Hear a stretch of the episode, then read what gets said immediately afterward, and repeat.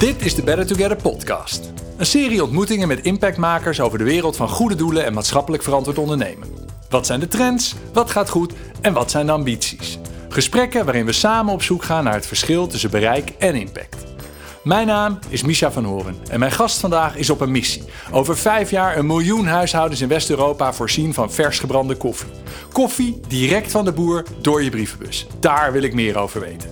Daarom een gesprek met co-founder van Wakuli, Jorik Bruins.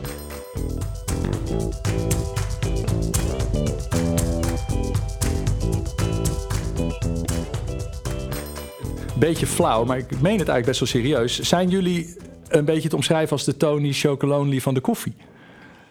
Ehm, die vraag krijgen we dus best wel vaak. Dus op zich, uh, hij is flauw, maar dus blijkbaar wel uh, roept hij bij veel mensen dezelfde vraag op. En ik denk dat we ergens wel qua um, op een kleurrijke manier proberen missie na te streven en daarbij veel mensen aan boord te halen. Dus uh, niet niche te blijven, maar te zorgen dat iedereen makkelijk zijn steentje kan bijdragen, betere koffie kan drinken en tegelijkertijd. Um, tegelijkertijd eigenlijk die wereld een stukje mooier kan maken. Dat we daar hetzelfde zijn. Waar we natuurlijk heel anders in zijn, is dat wij juist niet bij Albert Heijn op de schappen willen liggen. Nee. Waarom eigenlijk niet? Omdat we in het geval van koffie, en dat is heel anders in het chocola, denken dat naast het feit dat je koffie kan consumeren die beter geproduceerd is, waarbij je meer contact hebt met degene die die koffie voor jou heeft gemaakt, uh, dat versheid ook heel belangrijk is. En daarin werkt de supermarkt natuurlijk niet echt mee. Dus we zorgen er liever voor dat we ook die retailer overslaan. Uh, dus ook de supermarkt overslaan. En die marge eigenlijk herverdelen in die keten tussen de consument en de producent. En daarbij dus verse koffie thuis kunnen leveren. Dus dat is het verschil. Uh, maar een grote missie hebben we wel. Ja, dus dat, daarin denk ik dat er veel overeenkomsten zijn. En het is natuurlijk gewoon ook, ja, en dat vind ik aan Tony heel leuk iets wat wij nastreven en waar we tien jaar eh, nog eh, voor hen staan natuurlijk. Hè, en veel jonger en veel kleiner zijn. Maar um, heel duidelijk iedereen willen uitnodigen om mee te doen. En ik denk dat dat heel belangrijk is. Ja, want uh, nou ja, voor de mensen die jullie uh, niet kennen, en dat zullen er echt nog wel genoeg zijn. Uh, Wakuli. Bijna iedereen. Ja, nee, laten we bij het begin beginnen. Wat, wat, hoe is het ooit tot stand gekomen? Uh, tot stand gekomen, tenminste het eerste idee en daarna nog tien keer het idee al uh, aangepast en aangeschaafd, maar bijgeschaafd, uh, was toen ik als landbouwconsultant in Oost-Afrika werkte, eigenlijk voor een Nederlandse ontwikkelingsorganisatie en advies gaf aan kleinschalige koffieboeren in de negen landen in Oost-Afrika. Dus ik, was, ik woon in Tanzania, maar je kan denken aan Congo, Oeganda, Kenia. Voor mij hele bekende landen, want hele belangrijke koffielanden. Ik, voor heel veel mensen natuurlijk misschien ooit een keer op safari geweest, maar er komt dus heel veel koffie vandaan. En er heel veel kleinschalige boeren aan die productie van ons kopje koffie. En um, advies geven is leuk, maar het frustreerde. Want hoeveel advies ik ook gaf, ik had eigenlijk geen oplossing voor het probleem. Dat die koffieboer niet wist waar die consument zat. En eigenlijk, um, ja, de dupe was van het feit dat er een paar mensen in zo'n zandlopermodel in die koffiesector eigenlijk alle macht in die keten in handen hebben. En daardoor een heel mooi product produceren. Iets wat ik heel tof vind, ook als, als nerd, even qua eten en drinken sowieso. Koffie is ook een heel tof product, hè? net zoals wijn of kaas. Het gaat om verschillende smaken, verschillende origins, hè? verschillende manieren hoe het verbouwd is. Maar dat wordt allemaal teniet gedaan door eigenlijk een commodity-industrie waarbij die koffie gewoon als als bulkproduct de wereld over wordt verscheept. En uiteindelijk wij gewoon slechte koffie drinken, terwijl het helemaal niet hoeft. En die boer te weinig betaald krijgt om eigenlijk nog in de toekomst een kopje koffie voor ons te produceren. Dus die persoonlijke frustratie en letterlijk dat vrienden van mij, of nou ja, uh, boeren met wie ik veel samenwerkte, destijds in Zuidwest-Tanzania, mijn begintijd daar, de koffieplanten op een gegeven moment uittrokken in wederom een prijscrisis in die koffiesector. En uh, mais aanplanten, want ze zeiden dat kunnen op zijn minst nog eten. Die koffie is niet eetbaar. En dat was wel een, een uh, moment, denk ik, waarop ik in ieder geval zei... en uiteindelijk met mijn compagnon ertoe ben gekomen te zeggen... oké, laten we dan onderdeel worden van dit probleem... en hopelijk ook van de oplossing... in plaats van alleen maar van de buitenkant of van de zijkant adviseren. Dat was een paar jaar terug. Daarna hebben we nog drie andere dingen verzonnen. We dachten eerst, hè, we maken een online marktplaats voor boeren om branders te vinden. Dus we slaan al die keten, uh, die, die hobbels in de keten over. Al die machtige uh, handelshuizen.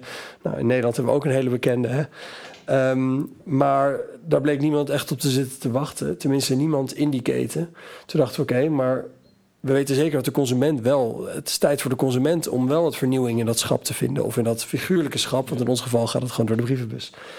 En toen zeiden we, oké, als niemand anders er zin in heeft... dan gaan we direct naar de consument toe en dan testen we het daar. En dat blijkt te werken. De consument is er wel klaar voor om betere kwaliteit koffie te drinken... waarbij ze weten waar het vandaan komt. En waarbij we eigenlijk alleen maar een brug hoeven te slaan tussen die twee werelden. En die is heel makkelijk te slaan in deze tijd, want...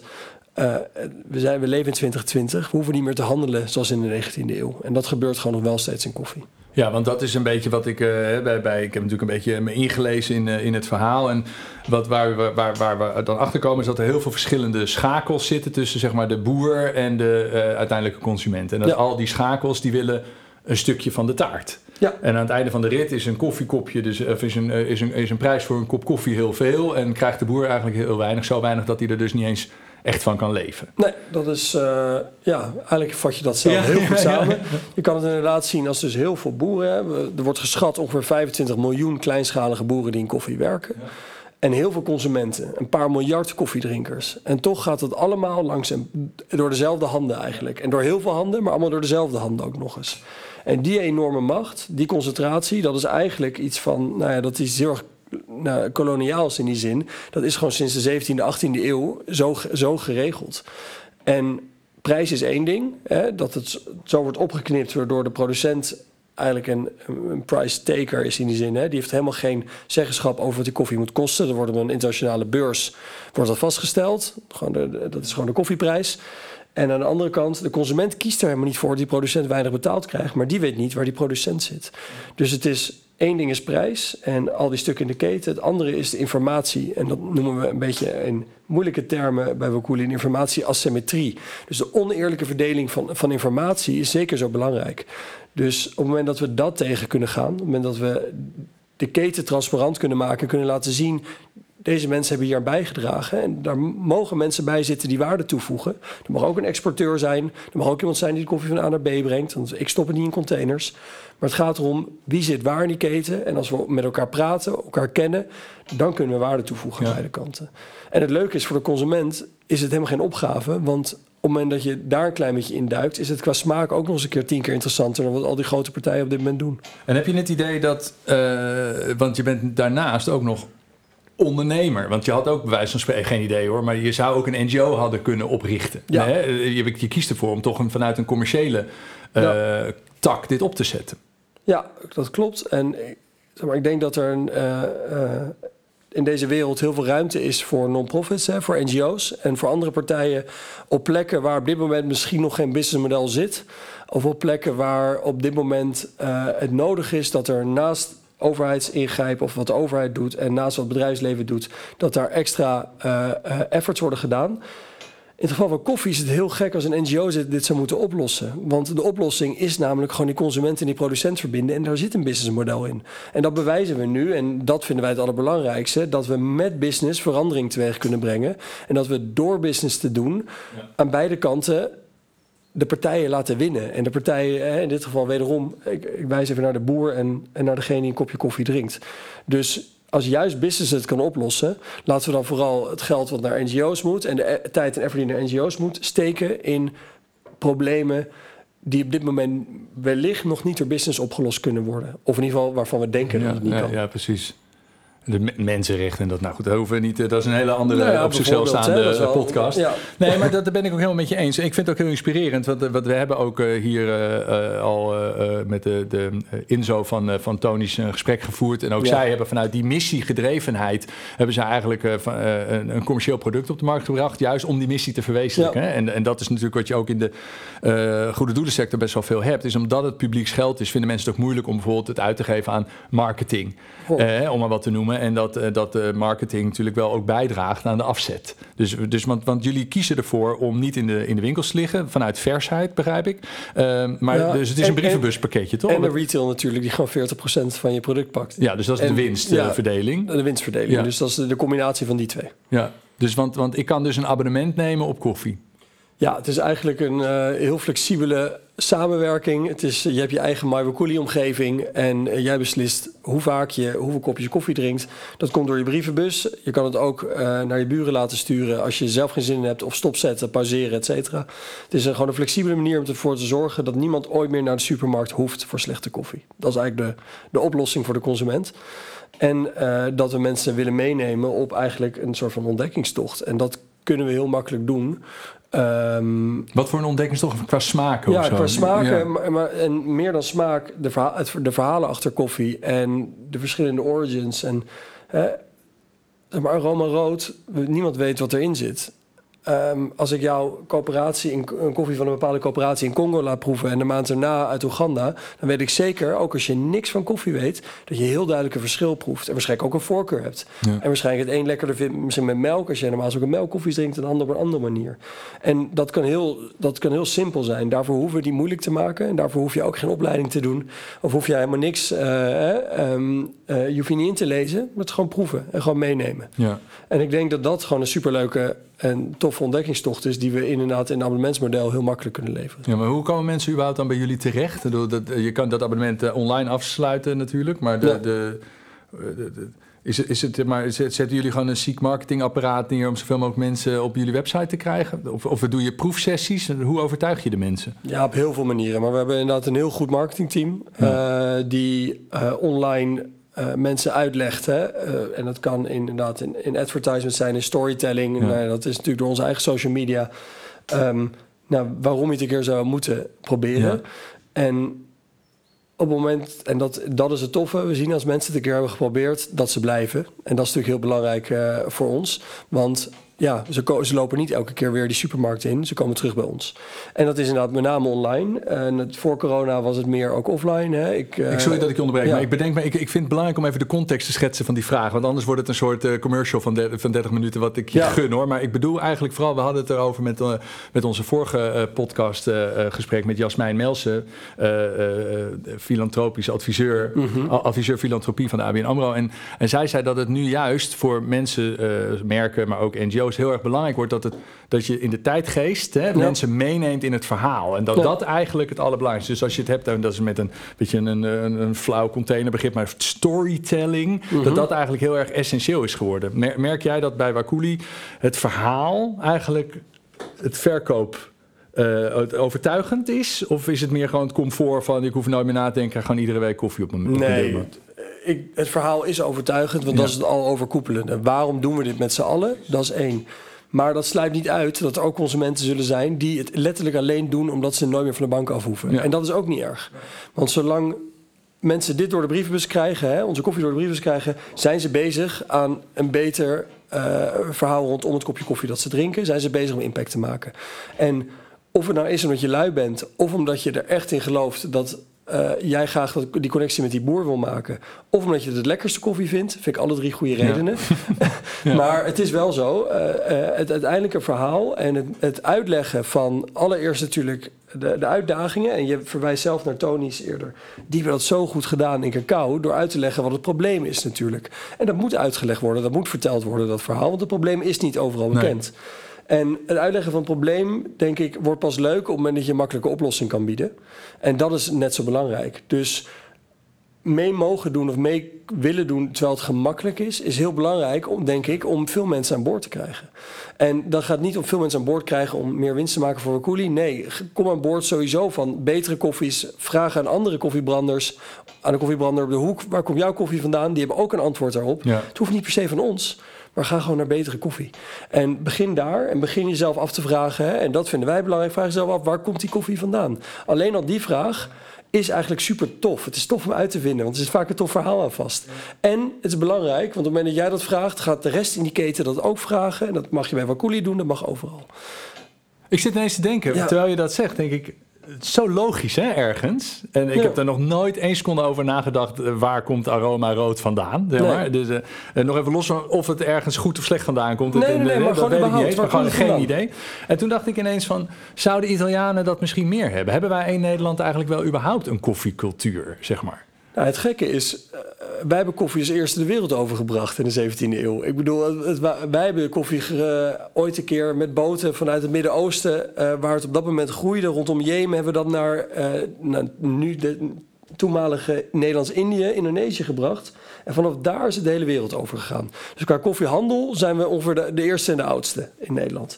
Of we er trots op moeten zijn is een ander verhaal. Hè? Dat laat ik hier De. VOC-mentaliteit. Ja, eh, daar gaan we, ja. laten we daar niet in verzanden. nee, maar daar, daar het begin. En ten tweede zijn we de grootste koffiedrinkers. per capita wereldwijd. Dus ja, koffiecultuur.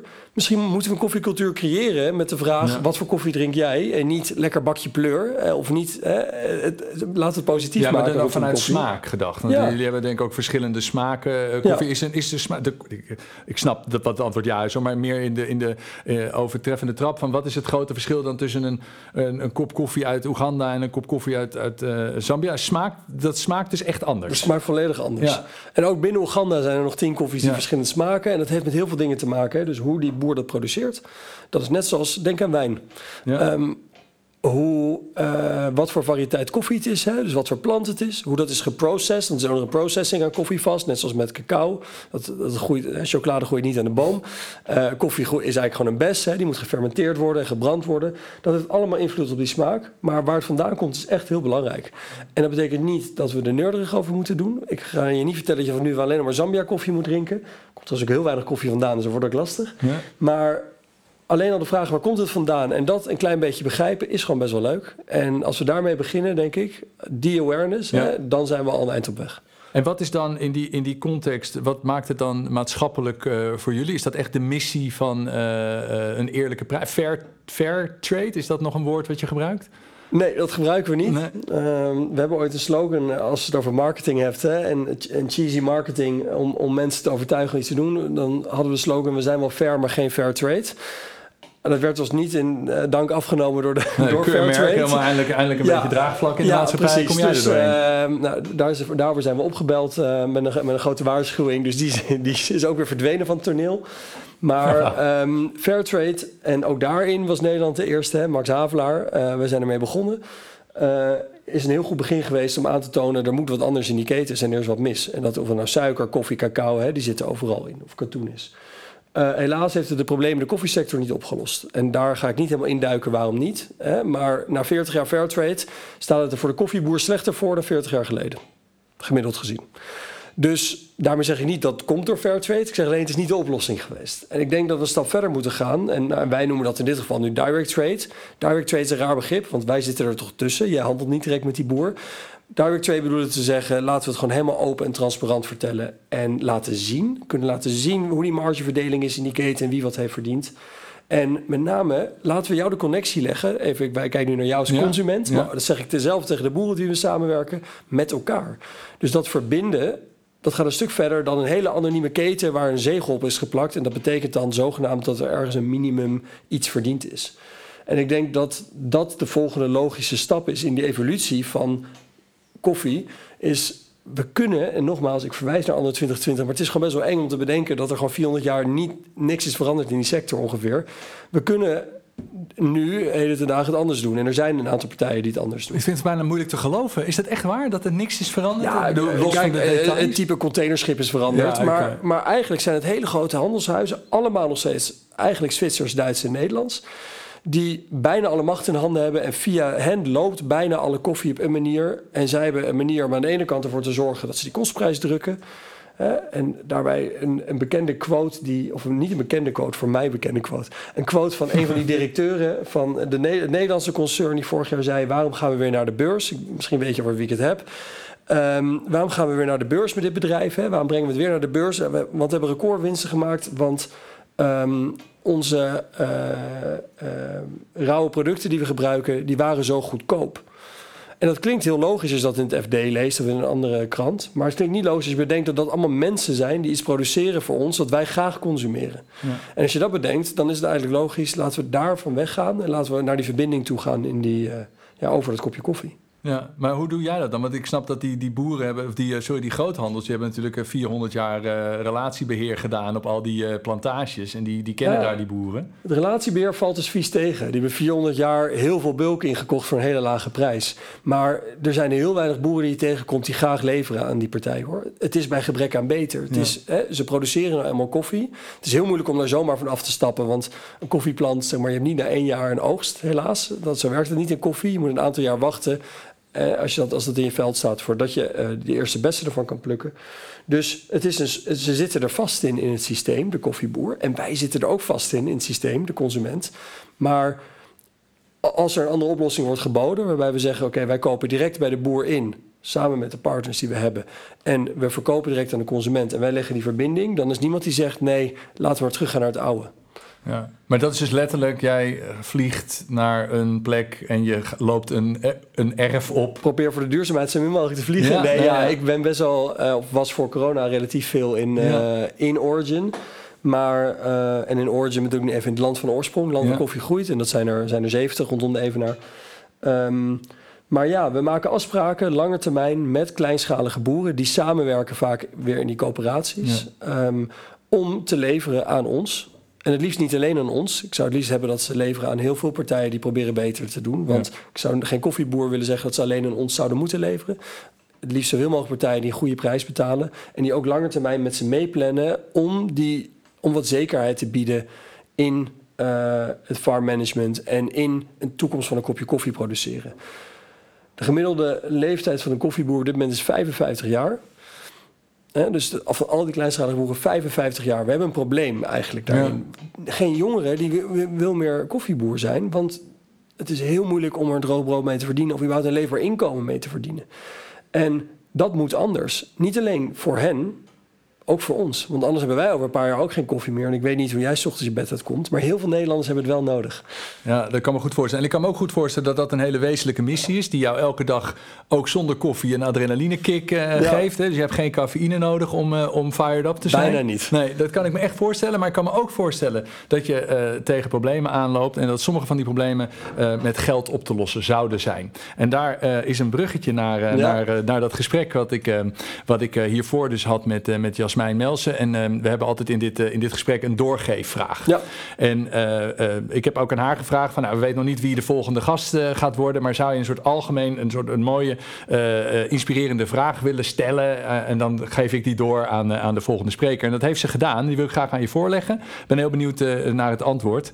Zeker als het een impactmaker is, dan ben ik dus wel benieuwd. eh, wat zou jij dan doen met een miljoen? Ja, goede vraag. Ik zou eh, zorgen dat we een aantal ehm, ideeën die we hebben, en met we bedoel ik even voorlopers in die sector, niet alleen wij, maar een aantal kleinere partijen die het anders willen doen en een fonds willen opzetten om dat te versnellen. En een fonds, dat kan gewoon een revolving fund zijn, hè? dat je er uit mag lenen als bedrijf en dat je het weer terugbetaalt op het moment dat het zich terugbetaalt. Om sneller innovatie te laten plaatsvinden. En het versnellen van innovatie is gewoon best wel lastig als kleine partij in een sector waar heel veel geld in gemoeid gaat. Hè? Het, is, het is heel moeilijk om daar veranderingen teweeg te brengen. En het kan zo simpel zijn als natuurlijk eh, een, een platform bouwen die beter aansluit bij de wensen van boer en consument en in elkaar te verbinden. Het kan ook zijn om eh, alleen al werkkapitaalverschaffing om te zorgen dat die koffie van A naar B komt en niet langs die grote handelshuizen hoeft. Ehm, dat lijkt me voor de koffiesector, en we kunnen breder trekken hoor. Dat mag voor koffie, cacao, thee, spices en alle andere dingen zijn Ja. die we oneerlijk van ver halen. Denk ik dat dat wel een, eh, een, een mooie miljoen zou zijn die eh, vanuit het ABN AMRO Filantropiefonds eh, goed besteed zou worden. Ja. Ja, dat is mooi. Dat, eh, ik kan me heel goed voorstellen dat het net wel eh, dat het net in ieder geval een mooie kickstarter zou kunnen zijn. Ja. Want eh, ja, daar hadden we, hadden, we, hadden we ook een beetje al over nagedacht. Van koffie is ook wel een beetje, het is zo'n bijna een megalomaan product, weet je wel. Het is zo van, waar begin je aan? Het lijkt Ja. me echt zo'n ingewikkelde markt. Het is na ruwe olie het meest verhandelde Ja. product En wereldwijd. toen dacht jij, nou, dat lijkt me een goede markt om eens in, eh, als een soort kleine... Ja, je moet ergens beginnen. En we zullen waarschijnlijk altijd een druppel op de gloeiende plaat blijven. Ja. 200 miljard dollar hè, gaat erin om per jaar in koffie. Ja, 200 miljard dollar. Ik weet niet eens hoeveel nullen daarachter staan precies. Maar aan de andere kant, stel je voor dat je wel kan laten zien dat het anders kan. En als grote partijen wel ook zien dat daar behoefte aan is vanuit de consument. Want die behoefte moet je creëren. Die komt niet bottoms-up altijd Nee, met nee, dit soort producten. Maar dat de consument op zit te wachten en dat de producent het nodig heeft. Dan kan je ook echt verandering teweeg brengen. En dan, hè, eh, om, ik wil geen klein initiatief eh, nek omdraaien. Wij zijn zelf ook een klein initiatief. Maar ik denk dat het met een klein initiatief moet beginnen... om op grote schaal uiteindelijk iets te kickstarten. En dat willen wij toevallig in koffie doen. En dat is ook allemaal... Hè, ik zeg niet dat ik eh, de rest van mijn leven in koffie blijf werken. Dit kan in heel veel andere, op heel veel andere plekken eh, is het denk ik ook nog nodig. Maar eh, ik denk ja, wel een mooi begin. Juist omdat het zo'n gigantische rotmarkt is. Ja, ja, ja dat is, ja... Het lijkt me alleen wel, ja, ben je nooit... Hoe zou ik zeggen, ben je nooit een beetje zwaarmoedig dat je denkt, jeetje, ja, het gaat wel heel langzaam of een druppel op de gloeiende plaat is wel mooi in de missie, Maar als je iedere ochtend uh, naast je bed staat en iedere avond weer naar bed gaat, helemaal uitgeput omdat je zo'n harde werkdag hebt gedraaid, dat je dan toch denkt, ja, waar doe ik het eigenlijk allemaal voor? Ja, tuurlijk. Ik denk dat iedereen dat wel eens heeft. We zijn of haar baan op een, op een verschillende schaal. En tuurlijk denk ik wel eens, god, en nu werken we met 88 boeren samen, bij wijze van spreken. Hè? 88 van de 25 miljoen. Dat is natuurlijk om depressief van te worden. maar als ik dat bedenk, dan bedenk ik daarna, oké, ik log in op ons uh, portal, waarbij, ik, waarbij wij met consumenten met name heel veel communiceren op allerlei manieren. En dan ga ik gewoon lezen wat consumenten erover denken. En dan denk ik, oké, maar dat is wel weer één persoon die, die niet meer aroma rood drinkt, maar wel koffie die goed is geproduceerd, waar een boer een fatsoenlijk loon heeft gekregen. En als ik dan echt uh, uh, um, blij wil worden, dan kijk ik alleen natuurlijk naar de positieve berichten. Ja, want je krijgt ook negatieve berichten in je customer support. Maar in principe, ik denk dat elke consument die de keuze maakt om te switchen. Om, en, en elke keer dat wij die switch kunnen faciliteren, is een overwinning. En dan moet je die gaan tellen op het moment dat je kijkt naar die enorme markt. Changing the world one person uh, at ja, a time. one household at a time in this case. Omdat we, en we, we leveren, we zijn eh, nog geen twee jaar onderweg. En ik nou, heb het geluk dat we nu al 10.000 huishoudens mogen leveren. Hè. Dus dat zijn gewoon 25.000 mensen die koffie drinken. Het zijn er maar 25.000. Maar aan de andere kant zijn er ook 25.000. Dus maar in die, in die context, er zijn er nu dus 25.000? Die, die elke maand onze koffie ja. krijgen, elke twee weken. En, en wat, waar sta je dan over, zeg, vijf jaar, over tien jaar? Heb je daar een soort doorkijkje op? Uh, zeker, en dat is wel um, ook gekozen, denk ik, omdat het lekker bekt. Maar we hebben gezegd, een miljoen huishoudens, dan hebben we bewezen dat dit model werkt. En een miljoen huishoudens gaan we in Nederland niet halen, hè. dat zijn er veel te veel. Uh, als in, er zijn wel een miljoen huishoudens in Nederland, maar je kan niet iedereen van je missie overtuigen, denk ik. Maar in West-Europa zou dat moeten lukken. En een miljoen huishoudens zou aan de andere kant betekenen dat we 50.000 mensen van een leverinkomen voorzien. En dus die koffie hebben gefuture-proofed, om het maar even zo te zeggen. Dus dat we zeker weten dat we in ieder geval in die ketens ervoor hebben gezorgd dat er een toekomst zit in die kop koffie. En 1 miljoen, zei je? 1 miljoen ja. huishoudens. Huishoudens, dus meerdere personen. 2,5 miljoen mensen corona weten we nu, hè, door corona weten ja. we nu heel goed wat een huishouden ja, is en wie daar allemaal toe behoort. Het zijn hele grote groepen over het algemeen. Ja, en is onze impact ook veel groter hè, in corona. Dat, uh... Maar ik kan me ook voorstellen dat, uh, dat uh, is, dan, is de Nederlandse markt dan genoeg? Of heb je ook internationale nee, ambities? We, gaan, we kijken zeker over de grens. Want um, uiteindelijk, als we die koffie toch helemaal vanuit Oost-Afrika, Latijns-Amerika of Azië naar de haven Rotterdam halen, zou het zonde zijn als we dan bij de Nederlandse landsgrenzen gaan stoppen met impact maken. Wat we wel zeggen, laten we eerst zorgen dat Nederland ons kent. En dat Nederland in ieder geval, ook al willen ze nog niet switchen, van ons hebben gehoord. En hebben gehoord van de problematiek in de sector. En of ze dat nou dan bij ons uh, willen oplossen of ergens anders. Again, fine. Maar ik denk dat dat wel een eerste doel is. En waarom? Misschien wel omdat we gewoon, omdat ik toch een Hollander ben uiteindelijk.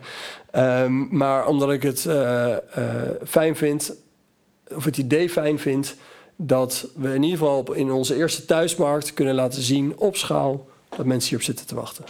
En ja, dat lijkt nu zo te zijn, maar je weet nooit natuurlijk, hè, als je tegen de eerste. It will be a bumpy road, zeg maar. Ja, ja, ja. Dus we zullen nog tegen duizenden één uitdagingen aanlopen. Maar daar beginnen we en daarna gaan we zeker de grens over. Ja, mooi, prachtig, prachtig verhaal. Goed, uh, ja, ik, vind het heel, ik hou heel erg van dat mensen proberen vanuit een, vanuit een eigen intrinsieke missie, zeg maar, de wereld een beetje beter te maken. En ik vind het ook heel interessant dat je, zeg maar, ook dat vanuit een commercieel oogpunt bekijkt. Omdat ik me heel erg kan voorstellen dat de, de dingen waar je tegenaan kan lopen als je niet, zeg maar, de, de, de genoeg. Um, uh, financiële slagkracht hebt of zo, dat het dan moeilijker wordt om de wereld te veranderen. Dus ik ben er heel erg voor dat er vanuit een commerciële gedachte, dat, uh, ja, ik, ik, las ergens een term, uh, ik weet niet meer, better capitalism of zo. Maar in ieder geval dat, dat, dat, je, dat we vanuit het commerciële oogpunt gaan toch proberen om. Uh, hè, want als, als, als, je, als je goed doen commercieel kan krijgen, ja. dan is het natuurlijk makkelijker voor mensen om in te stappen. Hè, als ja. ze er ook nog wat aan kunnen verdienen. Veel makkelijker. Ik bedoel, we zien het een klein beetje aan. En, en misschien is dat wel extreem gedacht, maar het is eigenlijk voting with your fork. Hè? Uiteindelijk ja. uh, door bepaalde keuzes te maken om, om alleen maar wat je in je mond stopt, en dat ga je linksom rechtsom toch doen, ja. dat moeten we als mensen nou eenmaal,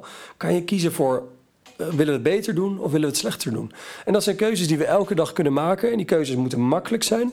Maar dat is ook een keuze die ik nog steeds elke dag en jij waarschijnlijk ook, hè, als je voor het schap staat, moet maken voor verschillende producten. Dat is echt niet alleen voor koffie. Nee. En ik denk dat dat begin, dat het, uh, dat het makkelijk kan zijn, maar ook fijn is om, om te mogen uh, stemmen met je, met je, dat klinkt niet lekker Nederlands, Stemmen Stem met je vork. Nee, Nee. stemvork, dat is iets heel Stemvork, anders. Ja. maar dat je, kan, dat je kan stemmen met door, Met door hoe jij- gedrag. door gedrag. Ja, dus door keuzes die je maakt. En dat het waarschijnlijk beter aanvoelt en daardoor ook nog eens een keer lekkerder is. Als het niet lekkerder is in het algemene zin, wordt het daar wel lekker van.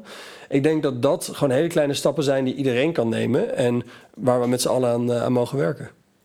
Ja, top. Mooie, eh, mooie, mooie gedachte om, eh, om ook eh, eh, mee te nemen. Ik, eh, ik zou je willen laten gaan, maar we hebben nog iets eh, van je te goed. Want eh, Ja. ja, de, de- het doel is dat we ook eh, hierna, na dit gesprek, weer een, een nieuwe podcast gaan opnemen. Met, met een nieuwe persoon waarvan we nu nog niet weten wie het is. En zoals jij een vraag van Jasmijn hebt gekregen, zou ik eigenlijk willen vragen: heb jij ook een, een doorgeefvraag die we kunnen mag stellen? er één doorgeven. Als je dat zou willen, heel graag. Ja, ehm, stel je voor, voor de volgende persoon.